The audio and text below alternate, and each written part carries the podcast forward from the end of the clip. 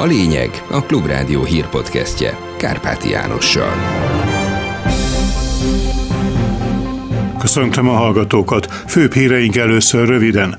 Belenyúl a választási törvénybe a kormány a jövő évi önkormányzati és EP választás előtt. Az ellenzéki pártokat még inkább az együttműködés irányába tolja az önkormányzati választások tekintetében uniós pénzből épült, kilátás nélküli kilátót mutatott be legújabb videójában hatházi Ákos. Pont az ellentétje a lombkorona ösvénynek, mert itt van lombkorona, ez egy kilátó. Ahol meg a lombkorona az útban kellemetlen, az útban van.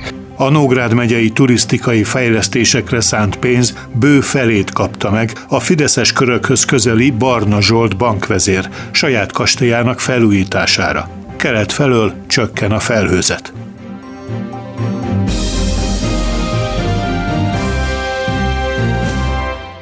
És most jöjjenek a részletek. Átalakítaná a kormány a választási törvényt. Az Országgyűlés Törvényalkotási Bizottságához benyújtott módosító javaslat szerint időközi választás helyett a választási lista alapján adhatnak képviselőt az a párt, amelyik addig a mandátum birtokosa volt. Emellett a tízezer lakosúnál nagyobb településeken az egyéni körzetek legalább kétharmadában jelöltet kellene állítania egy pártnak, ha kompenzációs listát akar állítani. Mindez a jövő évi önkormányzati és EP választások előtti évben módosítaná a választási szabályokat. Jövő kedden már parlamenti döntés várható, ami a kihirdetését követő nyolcadik napon lépne hatályba.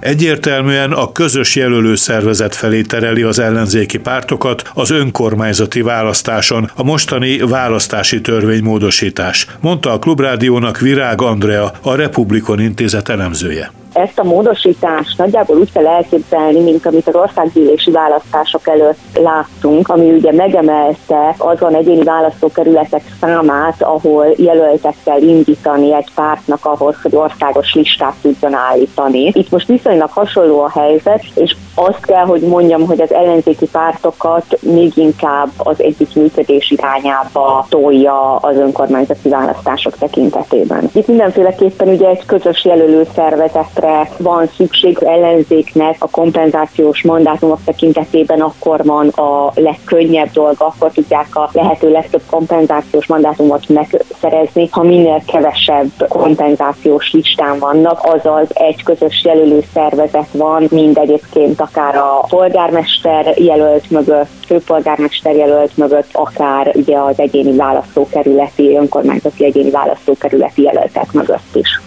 László Robert, a Political Capital választási szakértője, a Klubrádiónak nyilatkozva úgy fogalmazott, hogy az ellenzék mozgásterét csökkenti a kormánypártok által benyújtott módosító javaslat. Az a gyanúm, hogy az ellenzék esetleges koordinációs mozgásterét igyekeznek ezzel beszűkíteni. Arra gondolok, hogy eddig, ha volt két pár, teljesen mindegy, hogy melyik kettőről beszélünk, akik fel tudták osztani egymás között a kerületeket, körülbelül 50-50 arányba, akkor mindkettejüknek lehetett kompenzációs listája az adott városban. Egy vagy legfeljebb két helyen kellett egymással szembe indulniuk, de az összes többi helyez vagy az egyiké volt, vagy a másiké. Na így, hogy most már egy listához a kerületek kétharmada kell, ezt nem fogják tudni ilyen könnyen felosztani egymás között, sőt egyáltalán nem fogják tudni. Úgy lehetséges csak, hogy egy harmadában az egyik indul, egy harmadában a másik, és egy harmadában viszont egymás ellen kell indulniuk. Elfogadhatatlannak tartja a törvényjavaslat benyújtási módját a Demokratikus Koalíció. Erről beszélt a Klubrádiónak Arató Gergely, a párt parlamenti képviselője. Önmagában az, hogy a választási eljárási törvényeket, hiszen itt erről van szó, korrigálja a parlament egy évvel a választás előtt, ez önmagában nem lenne probléma. A probléma megint az, a mód, ahogy ezt előállították és benyújtották, hiszen ismét egy törvényalkotási bizottsági módosítóban érdemi egyeztetés és konszenzus nélkül kerül be ez a választási eljárási törvény módosítás elég nyilvánvaló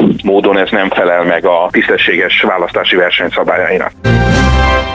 Uniós pénzből épült, kilátás nélküli kilátót mutatott be legújabb videójában Hatházi Ákos, akit ezúttal a Ferencvárosi polgármester Baranyi Krisztina is elkísért a Heves megyei Pétervására településre. Hatházi szerint a létesítmény a lombkorona nélküli lombkorona sétány látványos ellenpárja. Pétervásárán vagyunk, de ez pont az ellentétje a lombkorona ösvénynek, mert itt van lombkorona. Tehát itt, hogyha körbenézünk, itt van lombkorona. Most a probléma az, hogy ez itt fönt, ez nem egy lombkorona ösvény, hanem ez egy kilátó, ahol meg a lombkorona az útban kellemetlen, van. az útban van. A másik irányba, ha itt nézünk, ide valóban ki lehet látni, de, de itt, itt nincs semmi. Ezért mindig velünk van a baj, mindig mást akarunk látni, mire, mint amire szállják ezeket a fejlesztéseket. A lombkorona van az a baj, ha nincs, akkor meg az a baj.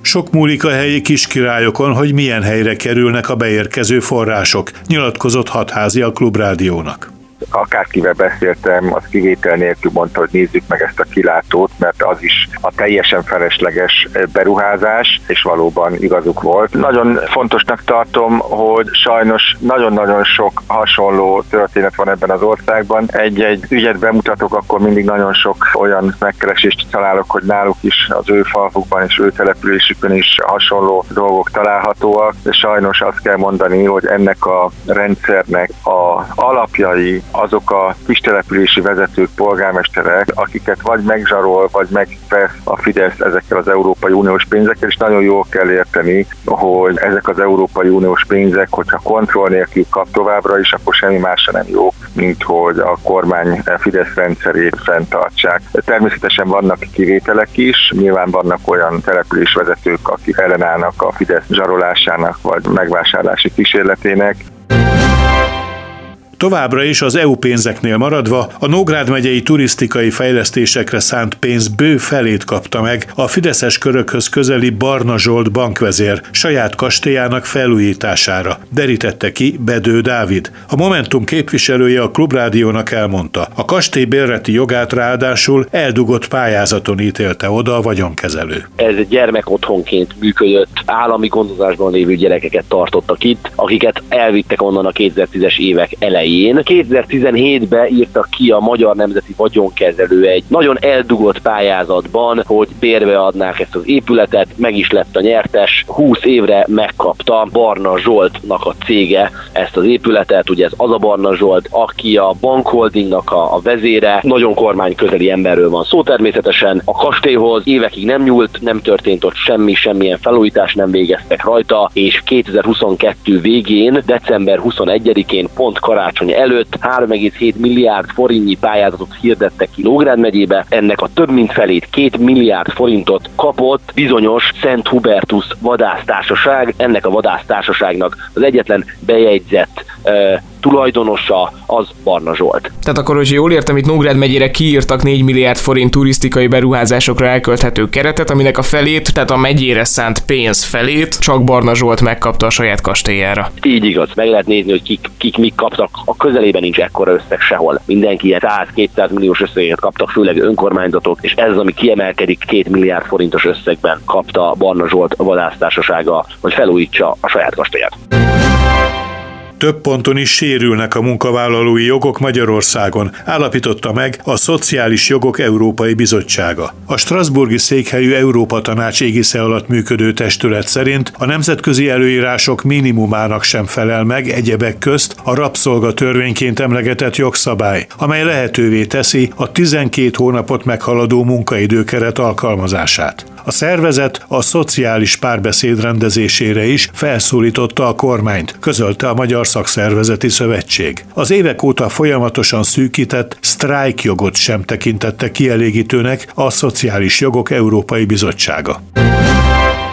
Több mint egy éven át tartó tárgyalás után megállapodott a MOL csoport és a Janaf horvát olajvezeték üzemeltető vállalat az Adria vezeték használatának díjáról.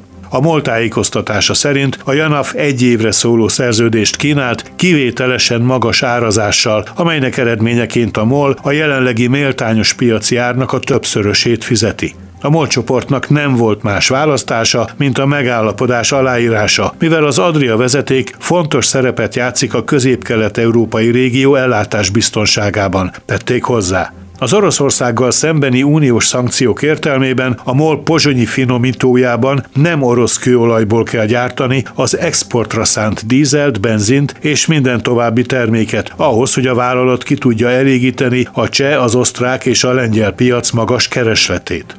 Az egyetlen rendelkezésre álló ellátási útvonal, ahonnan a finomító nem orosz kőolajhoz tud jutni, a horvátországi Omisáiból indul, és az Adria vezetéknek a Janaf tulajdonában levő szakaszán keresztül halad.